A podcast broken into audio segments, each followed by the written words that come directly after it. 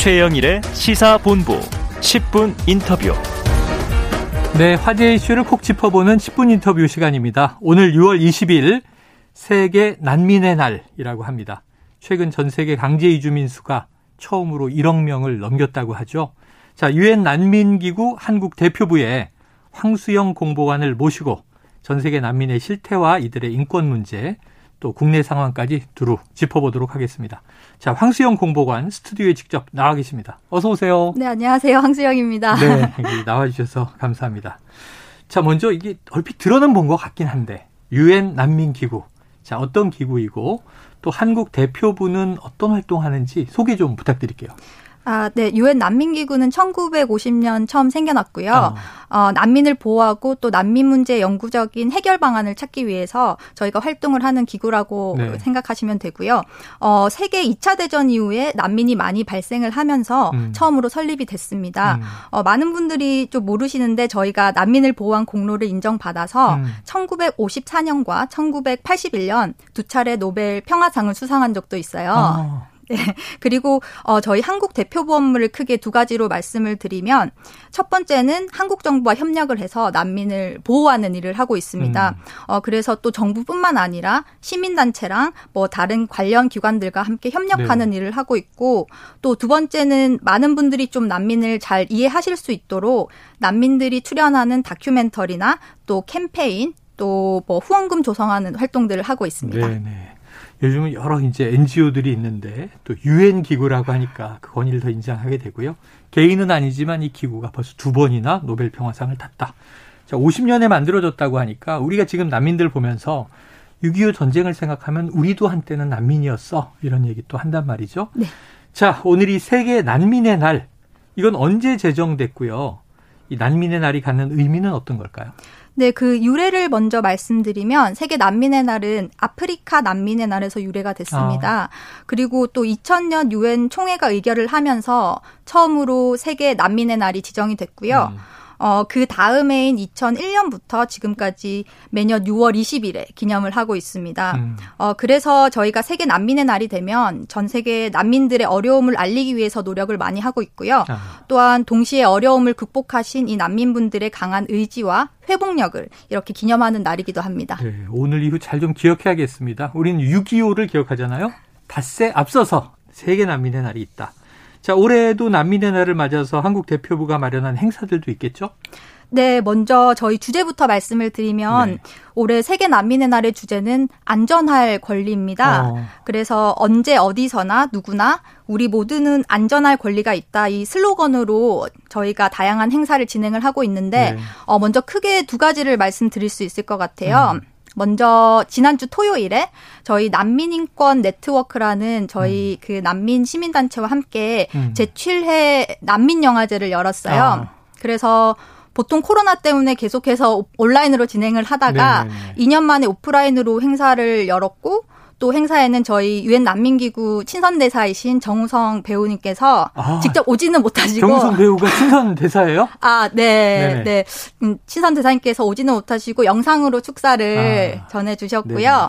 어, 그리고 그 출품된 총 4개의 난민 영화 중에서 기록 그리고 소속 이 두 편의 영화를 저희가 소개를 특별히 음. 드리고 싶은데 네. 저희 한국 대표부가 직접 제작을 한 아, 다큐멘터리예요. 아, 네, 그래서 어, 이두 작품 다 국내 사시는 난민분들이 직접 출연을 하셨고요. 음. 또 영화제 현장에 난민 한 분이 오셔서 본인의 그런 이야기를 다 전해주셨어요. 음. 그리고 두 번째는 지하철 광고인데요. 음. 저희가 또 이 안전할 권리를 어떻게 하면 좀 대중들에게 전달을 할 수 있을까 고민을 하다가 네. 일러스트레이션 작가님과 협업을 해서 어. 작품을 두 개를 만들었어요. 그래서 지하철 2호선 을지로 입구 음. 또 홍대 입구역에 가시면 어, 저희가 게재한 광고를 보실 수 있습니다. 아. 자, 아트 작업을 통해서 홍보도 하시고 직접 다큐멘터리 기록 영화도 만드시고 아, 얘기를 들어보니까 이제 정우성 배우도 굉장히 난민 문제에 관심이 많았던 기억들이 납니다. 자, 최근 유엔 난민기구가 발표한 보고서에 따르면 전 세계 강제 이주민 수가 처음으로 1억 명을 넘겼다. 이런 보도가 있던데 이전과 비교해서 이게 많이 늘어나고 있는 것인지 또 왜 이런 어떤 그러면 증가 현상이 있는 것인지 궁금해요. 네, 그럼 먼저 10년 전 수치를 말씀을 네. 드리면 네. 2012년 강제 이주민은 4,270만 명이었습니다. 두 배 이상 늘었네요? 네, 맞습니다. 어, 조금 더 쉽게 설명을 드리면 지금 대한민국 인구가 5천만 명이 조금 넘는데 네. 그것보다 많은 난민이 음. 어, 10년 새 늘었다고 보시면 되고요. 네. 그리고 또 주목할 만한 점은 어, 지난해 말 기준으로, 기준으로 음. 이 강제 이주민이 8,930만 명이었어요. 음. 그런데 올해 5개월 만에 천만 명이 넘게 네. 늘어난 거죠. 네, 그래서 아까 전에 말씀하신 것처럼 왜 이렇게 많이 늘어났느냐. 어, 다들 아시는 이 러시아 우크라이나 전쟁이 아. 있고요. 그리고 또 그뿐만 아니라 아프리카와 뭐 아프가니스탄, 미얀마 등 이런 전 세계에서 음. 오랫동안 분쟁이 이어지면서 영향을 미쳤습니다. 네. 참 미얀마도 지금 군부 쿠데타 학살 얘기가 들려왔는데 우리가 어느새 잊어가고 있는 거 아닌가. 또 우크라이나에 관심을 기울이고 있고 시간이 흐르면 또 있고. 자, 예전에는 뭐 이, 이, 그 이디오피아, 그 시리아 이런 난민들이 많이 이제 있었는데 지금 이 강제 이주민 이렇게 얘기를 하니까 우리가 난민은 지위를 획득한다 이런 얘기를 하잖아요. 맞습니다. 난민만이 아니라 난민 신청자 또 국내 실향민 등등이 포함되어 있다고 들었어요. 그럼 이게 어떻게 나뉘는 구분 기준이 있습니까? 어, 굉장히 좋은 질문 해주셨는데요. 네. 먼저 강제 이주민의 정의를 말씀을 드리면 네.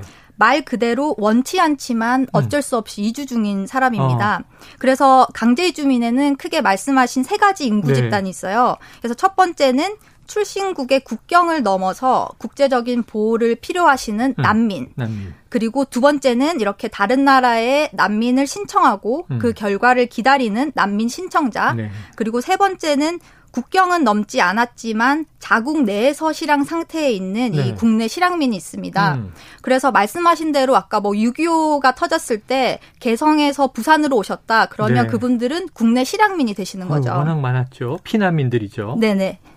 네, 그렇습니다. 그래요. 그래서 이제 예전에 국내에 처음 좀 난민 문제가 부각됐을 때 예멘에서 온 수백여 명 제주도에 있다가 난민 신청했는데 이제 굉장히 어렵게 몇 분 안 됐잖아요. 자, 나라마다 사정이 좀 다르겠습니다만 이 난민들이 공통적으로 겪는 어려움들이 있을 텐데 이 좀 지근거리에서 보시기에 어떤 문제가 가장 심각합니까? 어, 난민분들은 모두 강제로 집을 떠난 사람들입니다. 네. 어, 떤 분들은 난민분들이 선진국에 더 좋은 기회를 찾아서 본인들이 선택해서 오셨다고 오해를 하시는 분들도 계신데, 음. 어, 다들 자신의 고향과 출신국의 평화가 회복되면 언젠가는 다 돌아가고 음. 싶어 하세요. 네. 그런데 그 문제는 고향으로 영원히 돌아갈 수 없을 수도 있다는 그런 아, 절망감 네. 그리고 자신의 의지와 상관없이 강제 이주를 했다는 고통을 음. 모든 난민들이 안고 계십니다. 네, 그래요. 참 우리가 좀 여기에서 편견과 오해를 이제 벗어야 되겠다는 생각도 듭니다. 자, 잠깐 언급 주셨습니다만 우크라이나 전쟁으로 인한 강제 이주민 지금 아마 그 안에서도 국내 실향민도 많이 있을 거고 맞습니다. 고향을 떠난 주로 또 이제 경계 국경을 넘어선 분들도 있을 텐데 주로 어떤 나라에 모여 있고 또 어떤 생활하고 있는지도 궁금하거든요. 네, 우크라이나 국경을 넘은 난민은 지금 770만 명 정도가 아, 되고요. 아, 네, 굉장히 많은 수치죠. 네. 그 중에서 500만 명 정도가 가까운 유럽에 머무르고 계십니다. 음. 그리고 아까 말씀하신 대로 국내 실향민만 또 별도로 700만 명 정도가 있습니다. 네. 네, 그래서 그 난민분들은 보통 이런 긴급 사태가 발생이 하, 발생하면 먼 나라로 가지 않고 음. 인접국으로 이동을 하십니다. 네. 그래서 우크라이나 난민분들도 지금 주변에 있는 폴란드, 루마니아, 음. 몰도바, 슬로바키아 헝가리 이런 음. 인접국에서 다들 피난을 하고 계시고요. 어, 폴란드 상황을 조금 말씀드리면 지금까지 폴란드가 받아들인 난민만 400만 명이 음. 넘습니다. 그래서 뭐 그 인접국인 루마니아, 몰도바 등에서도 각각 50만 명, 65만 명 이렇게 각각 어, 우크라이나 난민을 보호를 하고 계시고요. 음. 어, 어디서 생활을 하시느냐? 우크라이나 난민들은 지금 임시로 설치된 그런 집단 시설에서 머무르는 경우가 많으세요. 네. 네, TV에서도 보셨겠지만 뭐 학교 기숙사나 이런 체육관 같은 것을 개조해서 네. 임시 거처로 활용하고 계십니다. 그래요. 알겠습니다. 아유, 참 여러 가지 일들 하고 계실 텐데. 자, 우리나라에서는 상대적으로 난민에 대한 인식이나 관심이 덜한 편에 속할 것 같아요. 왜냐하면 난민을 자주 보지 못하니까. 국내에 머물고 있는 난민도 있을 텐데 그 규모는 어느 정도예요? 어, 법무부 수치를 활용해서 말씀을 네네. 드릴게요. 한국이 난민 신청을 처음 받은 게 1994년이었는데 네. 지금까지 3,600명 정도가 난민으로 인정이 됐거나 아. 인도적 체류 허가를 받아서 한국에서 보호를 받고 계십니다. 네. 어, 그리고 이들 중 대부분은 시리아 또는 예멘 출신이고요. 음. 아까 전에 제가 난민들이 주로 주변국에 이동을 해서 머무른다고 네네네. 말씀을 드렸는데 사실 아, 아시아 태평양 지역에서 난민을 가장 많이 보호하고 있는 국가는 파키스탄입니다. 아, 네, 그래요. 파키스탄에만 지금 150만 명의 난민들이 음. 살고 계시고 어, 상대적으로 한국에는 굉장히 적은 숫자의 난민분들이 그러네요. 오시는 거죠. 지금 말씀하신 대로 28년 동안 30년 가까이 3천여 명이다. 자, 앞으로 우리도 이 문제가 좀 고민의 이제 문제가 될 것 같은데. 자, 올해 국내에서 난민법이 제정된 지 이제 10년이 되는 해라고 들었습니다.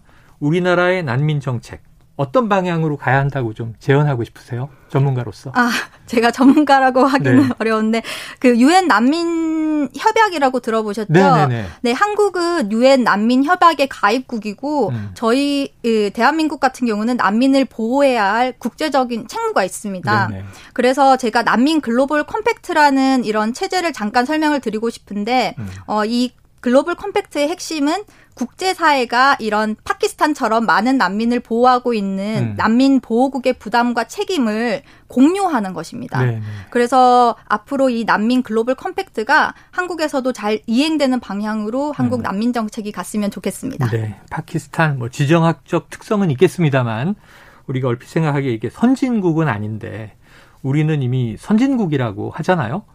이 근데 국민 소득만 따질 게 아니라 또 국제적 책무도 함께 생각해야 할 시점이 도래한 것 아닌가 오늘 말씀에서 많이 느낌이 있네요. 자 오늘 말씀 여기까지 정리하겠습니다. 고맙습니다. 감사합니다. 예 지금까지 유엔 난민기구 한국 대표부의 황수영 공보관과 함께했습니다.